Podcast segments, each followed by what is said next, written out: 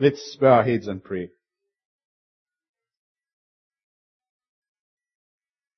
Heavenly Father, we can never thank you enough for giving us your word.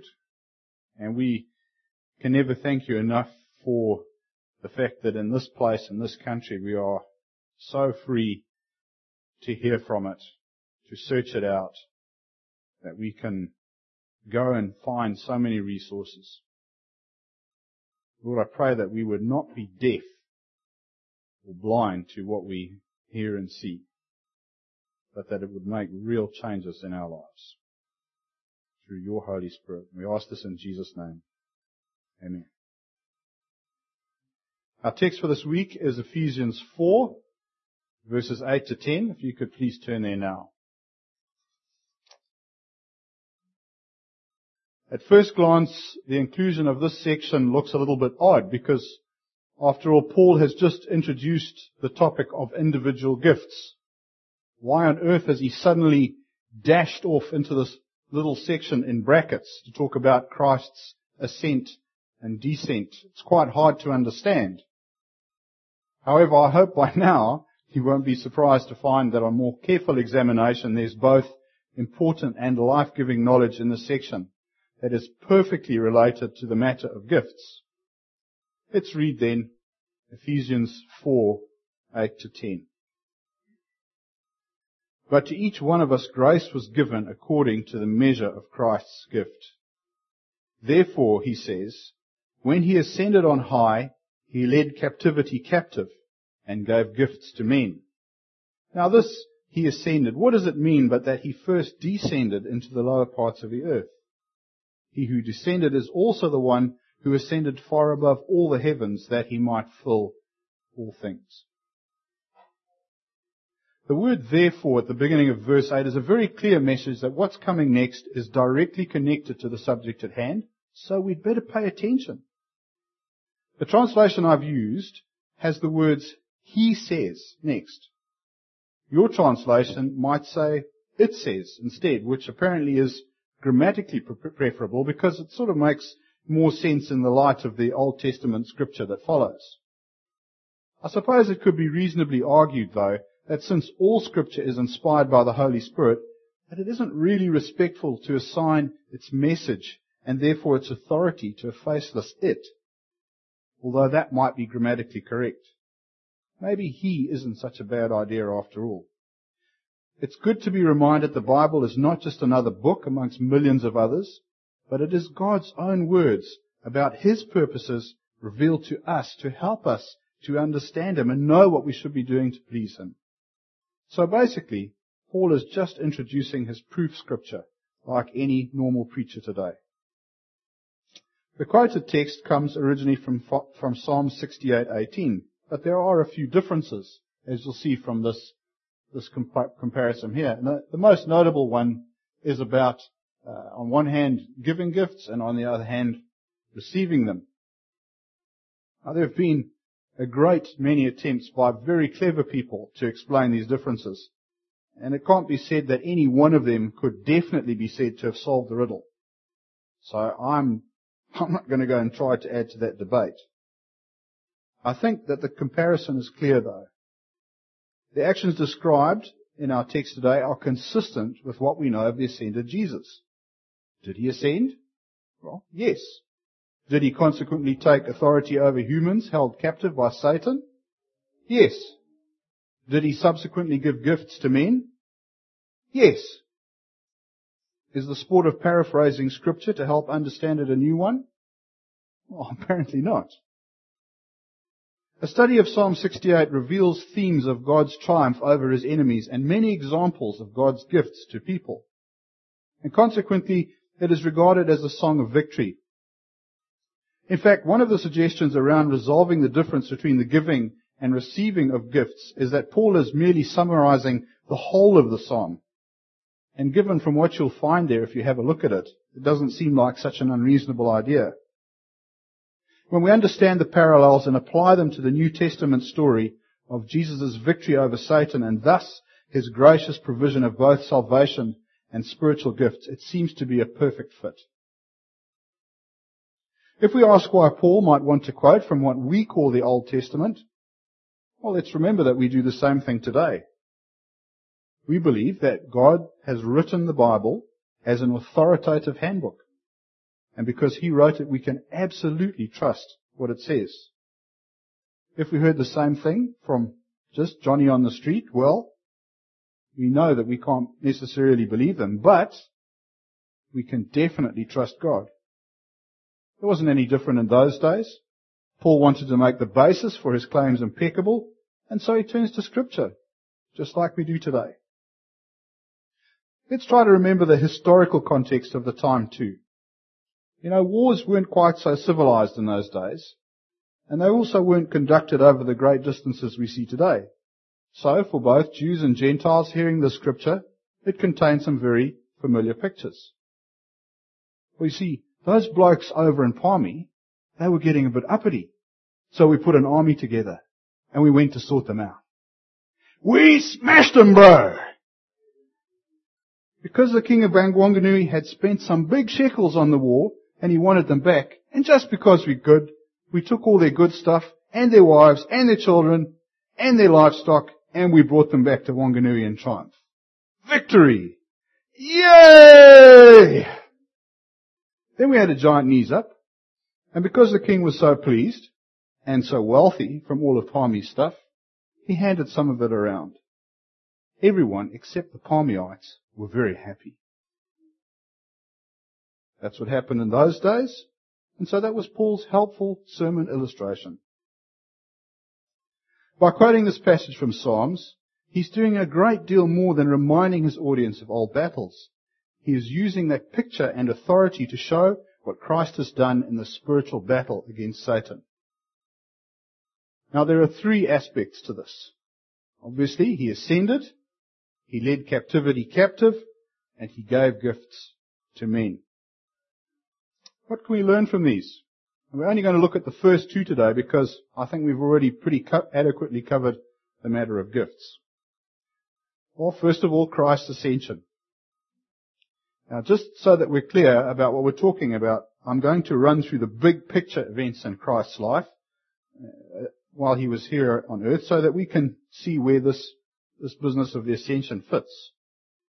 Well, as the Son of God, Jesus has existed eternally as an equal partner of the Trinity.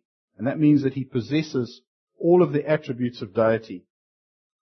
The Father created all things through him, and they continue to exist because he sustains them.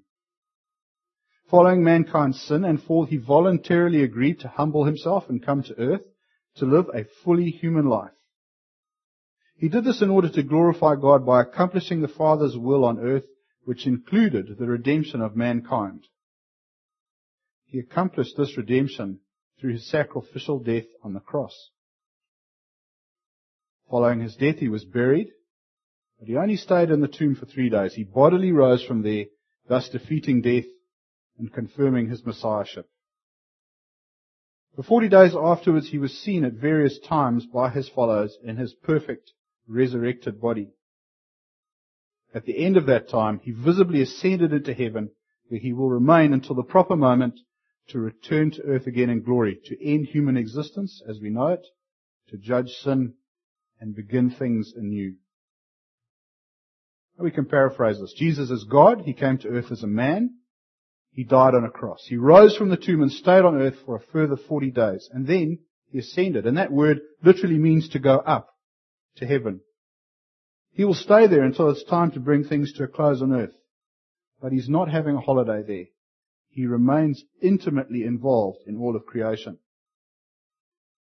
So now that we know how that all fits together, let's talk a bit about what that ascension represents.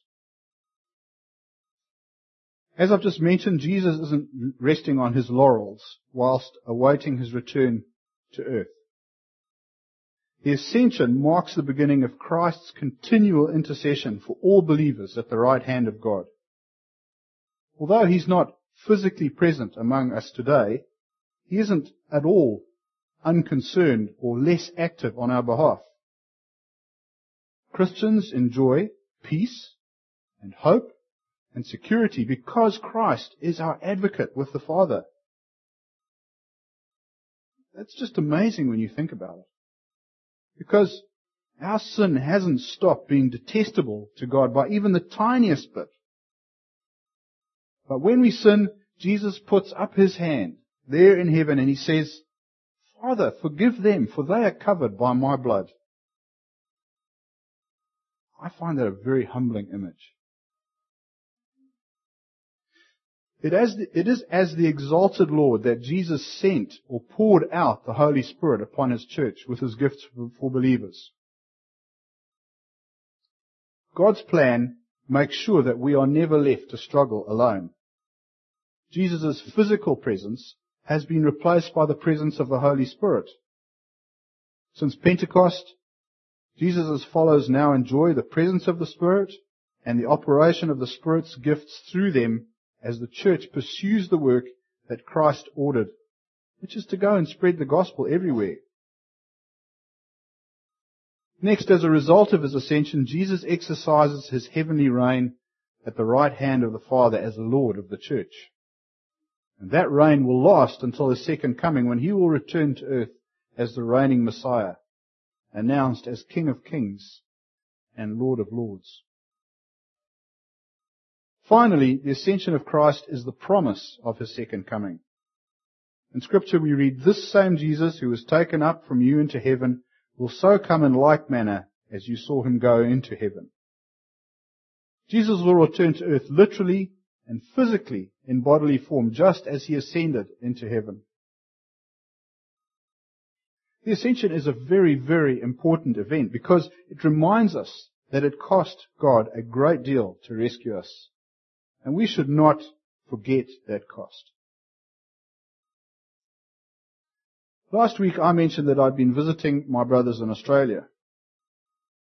The one who lives there, Michael, went to very great lengths to make sure that we had a fantastic time together. I'm grateful to him, so I'm going to send him a little thank you gift in the post. Of course, New Zealand Post isn't going to do that for free, are they? There's always a cost to move things. And it's in proportion to the size of the thing being moved. So what do you think it may have cost to move a whole history and planet worth of human sin? One sin, one sin is detestable to God.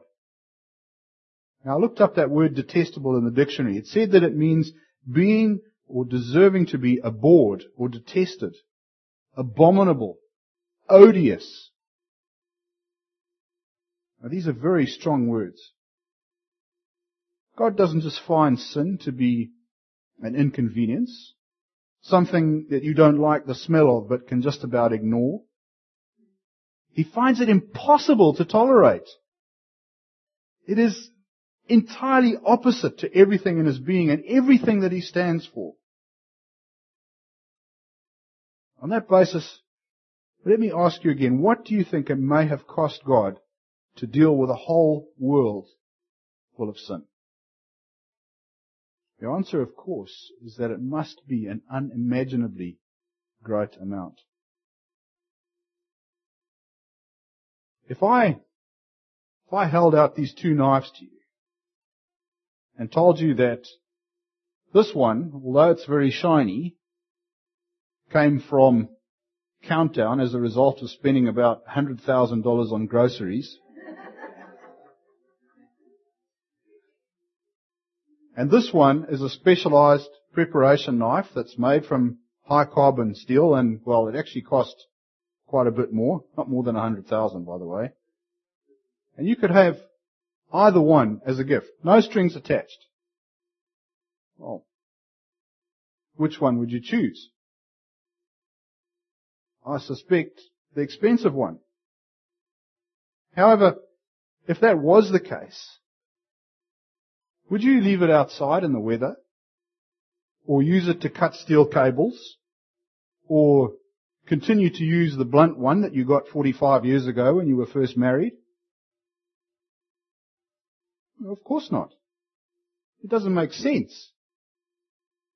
But that's exactly what we often do with God's factually priceless gifts, both of salvation and spiritual gifts. Why would we do that? I know it's so obvious and it's easy to talk about here, but maybe not so easy to do when the boss has just asked you to rework your sales projection for the fifth time, or you're trying to share the gospel with your 150 kilo tattooed neighbor. That's not really an excuse, is it? We didn't get the cheap knife. We must use it properly and look after it.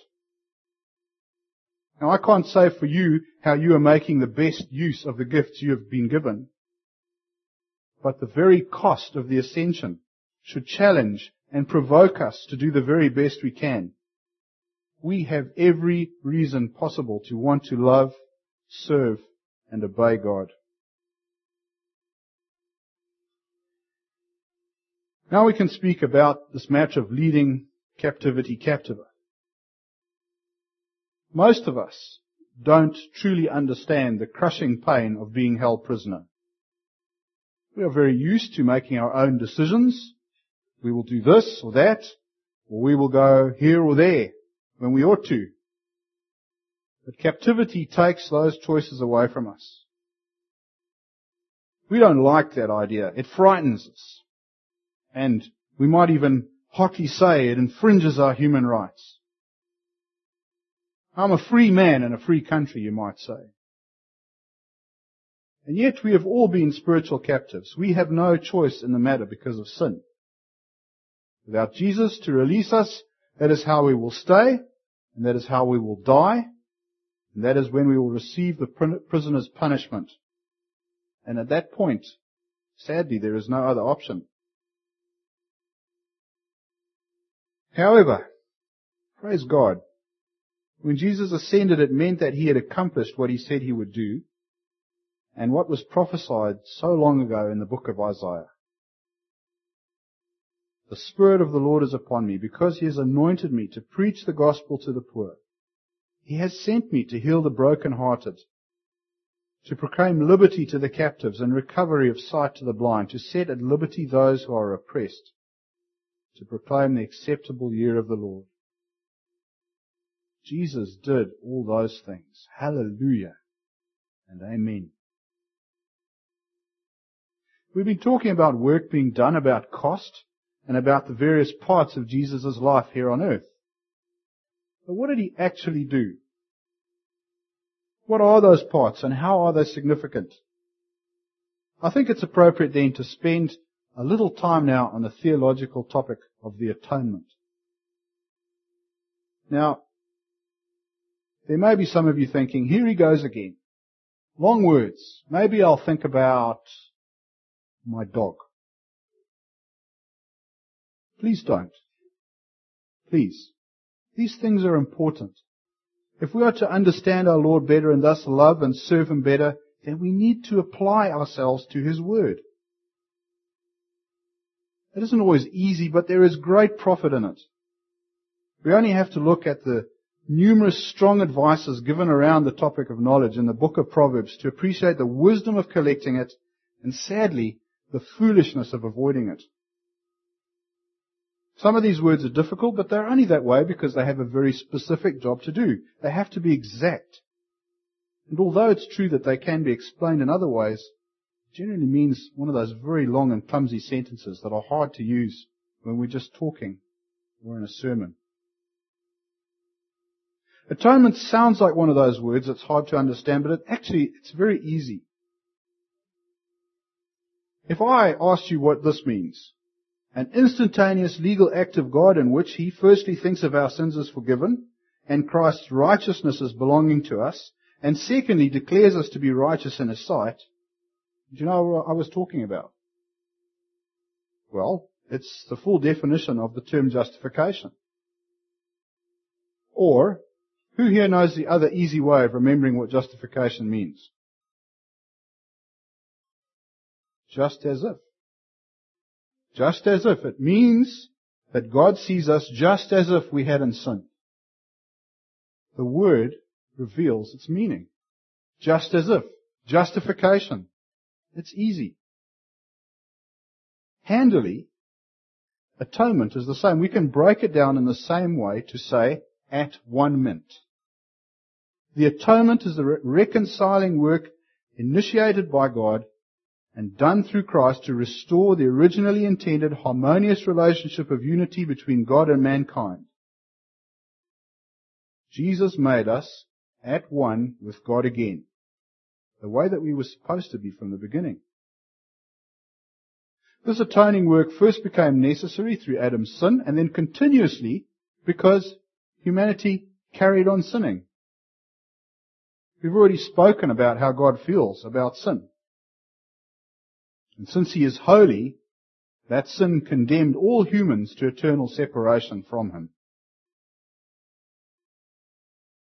When the Lord chose Israel to be His people, He dealt with that dividing action of sin by putting in place a means of reconciliation through Old Testament covenant law. This came with the sacrificial system where the death or blood of an animal was accepted by God as a substitute for the death that the sinner deserved. The law required that the sacrificial victims must be free from defect, and buying them always involved some cost to the sinner. But an animal did not automatically make people right with God in some sort of simple or mechanical way. The separation between God and men was a dynamic and a personal matter. God, for his part, personally gave the means of the atonement in the sacrificial system. Men and women, for their part, personally, were expected to recognize the seriousness of their sin. And they must also identify themselves personally with the victim that dies. In Leviticus we read, Then he shall put his hand on the head of the burnt offering, and it will be accepted on his behalf to make atonement for him. So it wasn't a question of just handing over the animal that was killed and you went away. You had to stand there. You had to, you had to put your hand on its head while it was killed. Okay, that was real. In the Old Testament, God himself brought about atonement by graciously providing the appointed sacrifices. The priest represented him in the atonement ritual, and the sinner received the benefits of being reconciled to God in forgiveness and harmony. Although Old Testament believers were truly forgiven and received genuine atonement through animal sacrifice, the New Testament clearly states that during the Old Testament period, God's justice was not served. Read in Hebrews, for it is not possible that the blood of bulls and goats could take away sins. We might say that while the practical part of the problem was solved, the legal problem remained. The debt was still there. Something better had to replace the system, and this came through the work of Jesus on earth. A new covenant that was prophesied in Jeremiah 31. This is the covenant that I will make with the house of Israel after those days, says the Lord. I will put my law in their minds and write it on their hearts, and I will be their God, and they shall be my people. No more shall every man teach his neighbor, and every man his brother, saying, Know the Lord. For they all shall know me, from the least of them to the greatest of them, says the Lord. For I will forgive their iniquity, and their sin I will remember no more. And this, of course, was a prophecy of the Messiah's coming and how different the resulting relationship would be between humans and God. You know, one of the things we need to take on board about the atonement is that God didn't actually need to do any of these things. We read in 2 Peter about how harshly he dealt with sinful angels. He cast them into hell. We could ask then, why wouldn't sovereign God do the same for humans in perfect justice? However, he chose to act out of love to restore our fellowship with him through the death of Jesus on the cross. And it had to be Jesus. Nothing created was perfect enough for the job. And that job had two parts. Firstly, there was his obedience for us in which he obeyed the requirements of the law in our place and was perfectly obedient to the will of God the Father as our representative.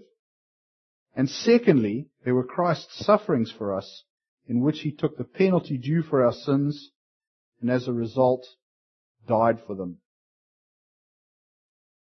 Now we need to understand that the biggest consequence of what Jesus did actually affects the Father and not us. Jesus obeyed the Father in our place and perfectly met the demands of the law.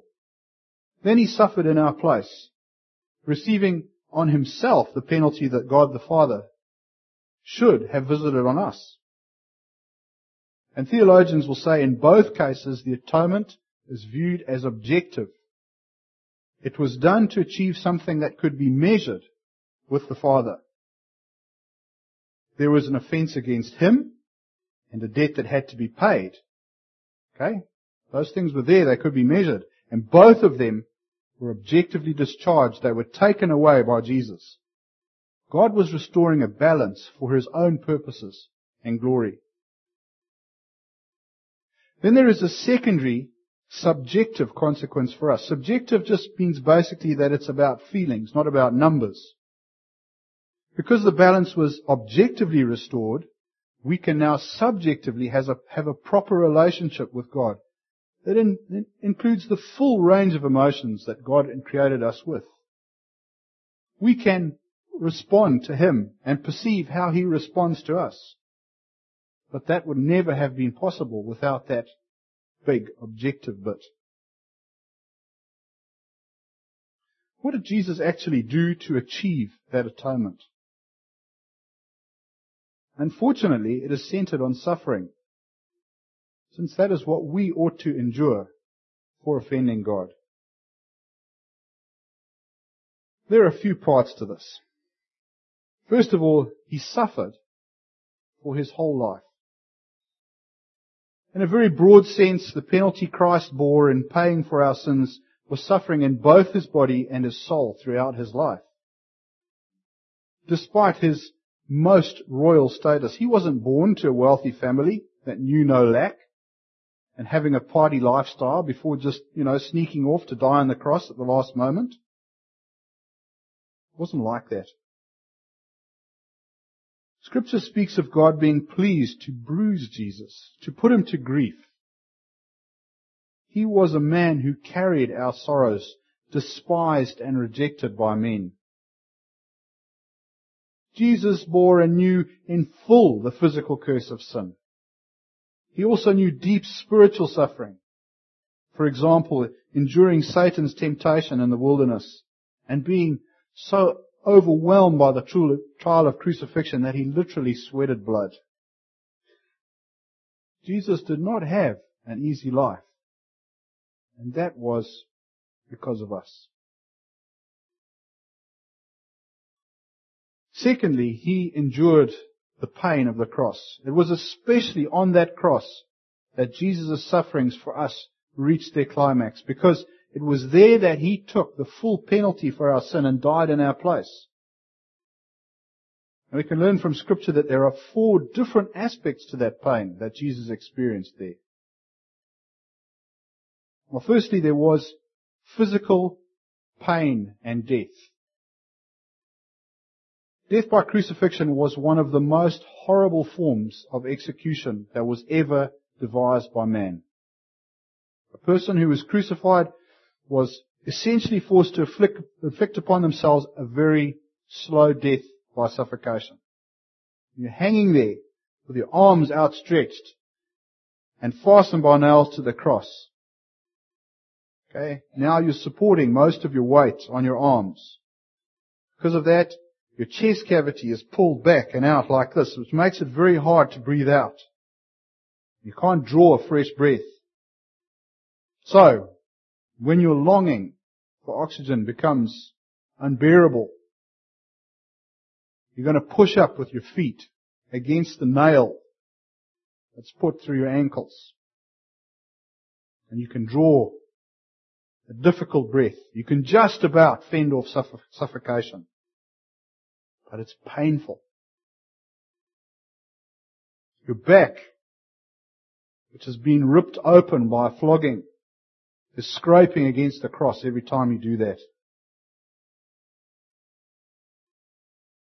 One first century writer speaks of a crucified man drawing the breath of life amid long drawn out agony.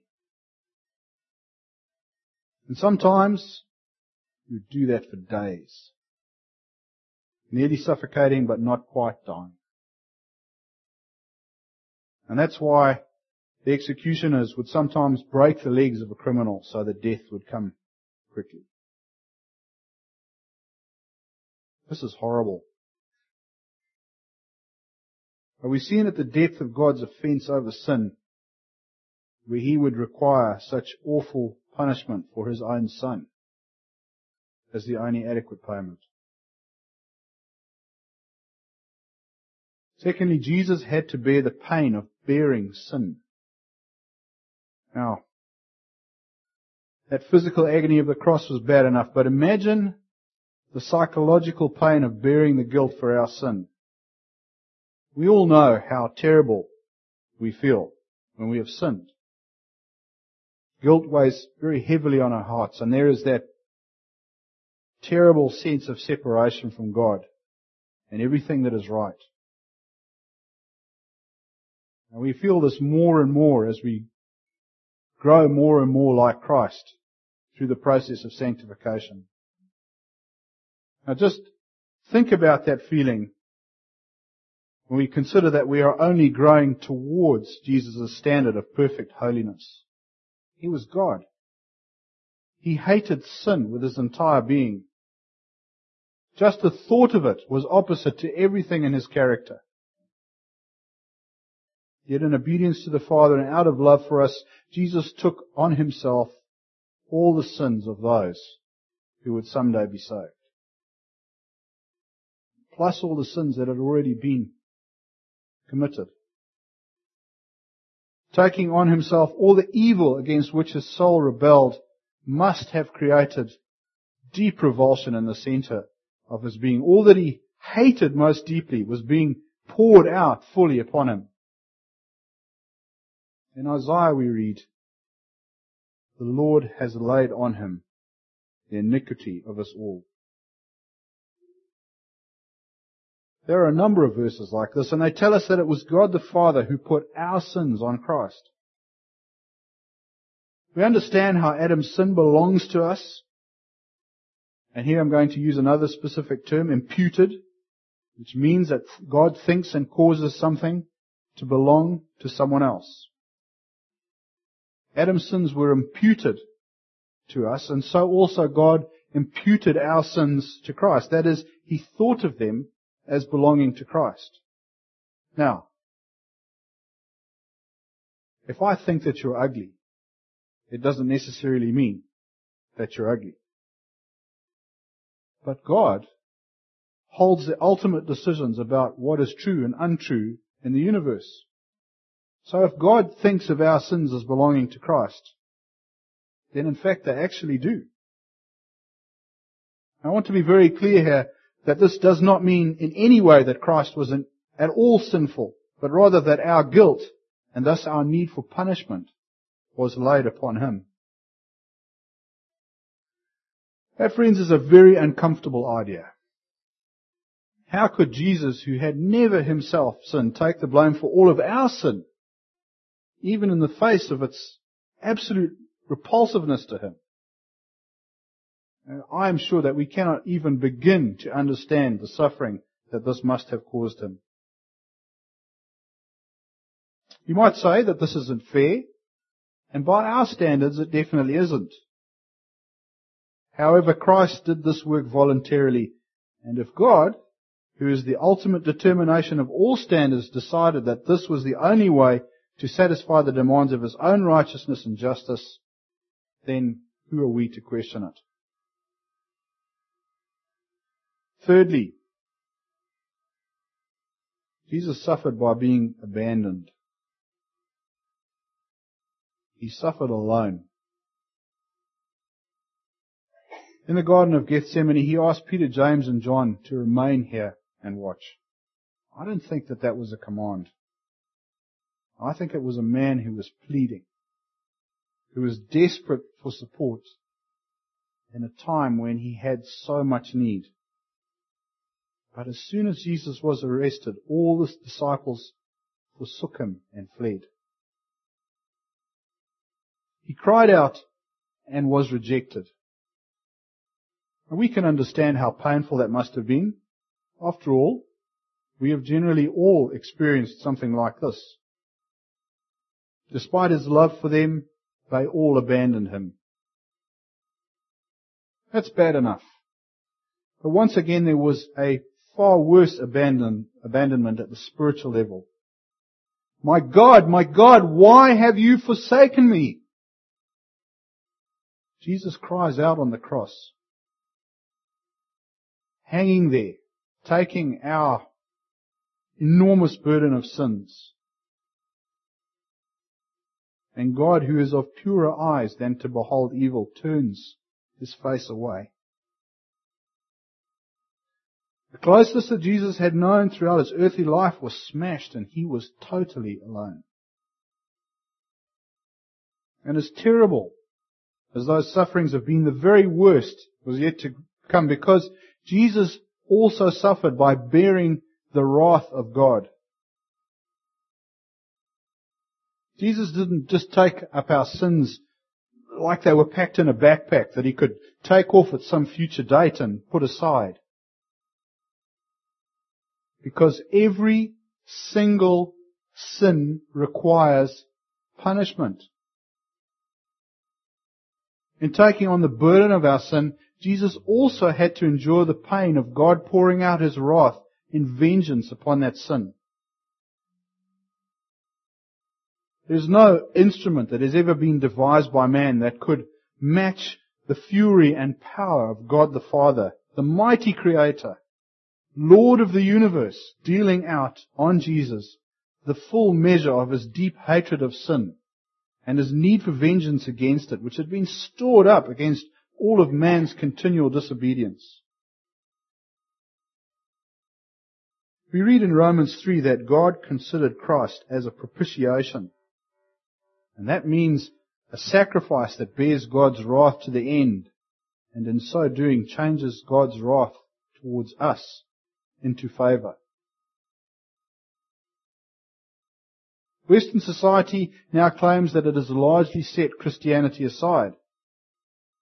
However, this is substantially untrue at the moral level, because a great deal of our laws and what we consider to be mature emotional responses are actually based on scriptural principles. We are very used to the idea that the right thing to do when somebody offends you is to make amends, to forgive and forget, yes? And so we might struggle to understand the perfection and rigidity of God's righteousness and holy, holiness. It means that there is an eternal, unchangeable requirement in the holiness and justice of God that sin must be paid for. God has not forgiven or forgotten a single sin com- committed against him in all of history, but merely stored up his righteous anger against them. That must have been an enormous tension that at the cross was unleashed against God's own Son. A moment's reflection shows that this makes nonsense of any idea that Jesus could have been anything other than God. There is just no way that any created thing could have been the propitiation in those circumstances. That is why Jesus and only Jesus is the single and only way of reconciliation with God.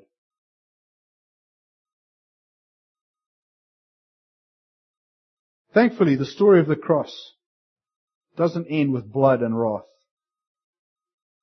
After enduring this enormous agony for many hours, at last Jesus knew that his suffering was nearly at an end. He had borne all the wrath of the Father against our sins. And he knew that the only thing that remained was to yield up his spirit to his heavenly Father and die. With a shout of victory, Jesus cried out, It is finished! And then with a loud voice, he once more cried out, Father, into your hands I commit my spirit. And then he voluntarily gave up the life that no one could take from him. And he died. As Isaiah had predicted, he poured out his soul to death and bore the sins of many That's us. God the Father saw the fruit of the travail of his soul and was satisfied. This is the message of the atonement. Whilst one we were convicted and cursed, through Jesus we are set free. And this is why Paul wrote here in Ephesians that he led captivity captive. Thanks be to God. The atonement is such an indescribably gracious and loving act by our Lord. It came at such a high price that we ought both to give Him continuous thanks and praise and physically respond with a life that demonstrates repentance and obedience to His will. Without atonement, salvation is impossible. Its complete effectiveness means that humans aren't just eternally absolved from sin, but we are delivered from it, spotlessly white. Its eternal nature guarantees security, hope, and meaning to all of life. The absolution and deliverance removes the fear of God that comes with sinfulness and makes possible, possible the reality of an open and bold relationship with Him as we've just read in Ephesians. In the context of today's passage, it reminds us that our gifts came at a cost and that they were distributed specifically and personally by the only one with the power and the authority to do so. Jesus. What will we do with this knowledge? I wonder.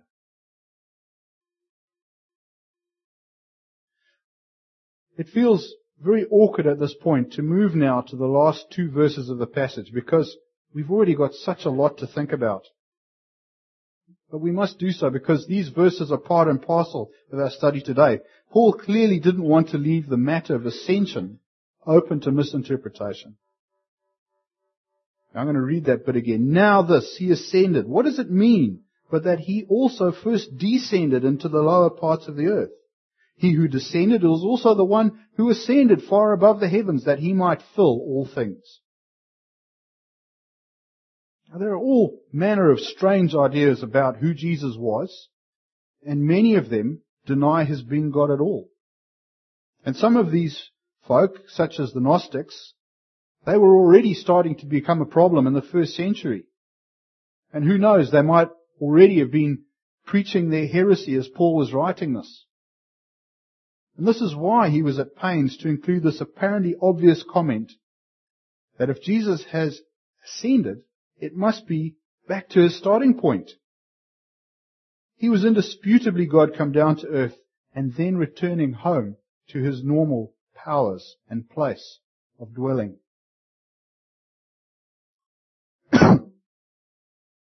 It's becoming less and less common these days, but we may still come across people talking about a seal of quality. In days long past, letters were closed up and marked with a wax seal that had a special imprint proving who the sender was. And that was often from a ring that somebody like a king or somebody important would wear. And they'd have this ring on their finger with a special seal and they'd use that on the wax on the letter to make sure that if you got that letter, you knew that that was from the king because that ring stayed on his finger. And more recently, marketing people have seen the possibilities in this and they've encouraged us to try to connect the picture of a seal with a guarantee of quality.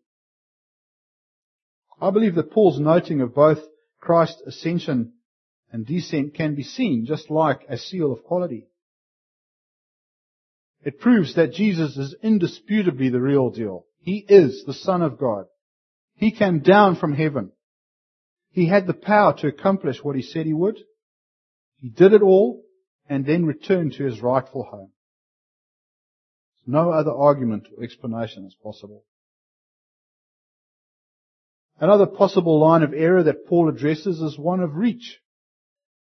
To imagine that while Christ might have power and be effective in heaven, well, on earth things are different, you know. He hasn't quite made it everywhere.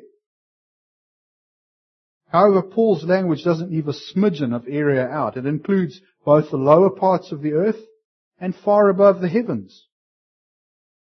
Jesus has been to the farthest reaches of anywhere imaginable that is physical, and in doing so, he has been to all of the places in between. There is no part of creation he does not know, no part where he is not God, and no part that his salvation has not reached. If we look at some of the other examples of this type of language, we see that it is, includes association with some very out of the way spots, like the belly of Jonah's fish, the womb of a woman, death, and even hell. Jesus is in every place that we might need him. What a tremendous hope and confidence this knowledge brings for believers. Jesus has been everywhere. In fact, we read that he hasn't just visited them, but he has actually filled all things. He is our Savior and our advocate ubiquitously. And that means that he is in the same amount everywhere. There is absolutely no place that we might call for help and have no reply, or there was no ability for reply. Isn't that wonderful? There's a warning too. There's no place where the sinner can hide. But more gloriously, there is no place that the sinner cannot be rescued from either, where the atonement is not effective. Friends, I hope that the enormity of Jesus' suffering on our behalf has sunk in. We may have a general understanding in our minds that yes, Jesus died for our sins, and that in essence is the message of the atonement. But we often don't think about it much more deeply. Today, we've had to confront the reality of the cost of that work. It was very serious, and it was very great. And so too ought to be our response. When Paul encourages us to use our gifts, it isn't merely at the level of a nice idea. It is an honor and a privilege to give a small service to one who has given us so very, very much. Let us pray.